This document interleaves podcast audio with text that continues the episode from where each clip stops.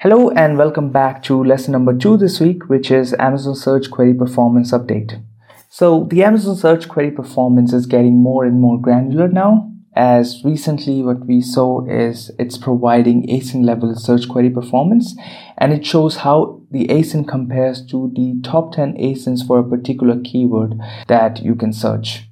So this is going to be very helpful in knowing the competition more and at the same time understanding how you can optimize your listing to start converting more for those keywords. And at the same time, you would be able to have better idea about which keywords could convert more so you can feed them in your PPC campaigns.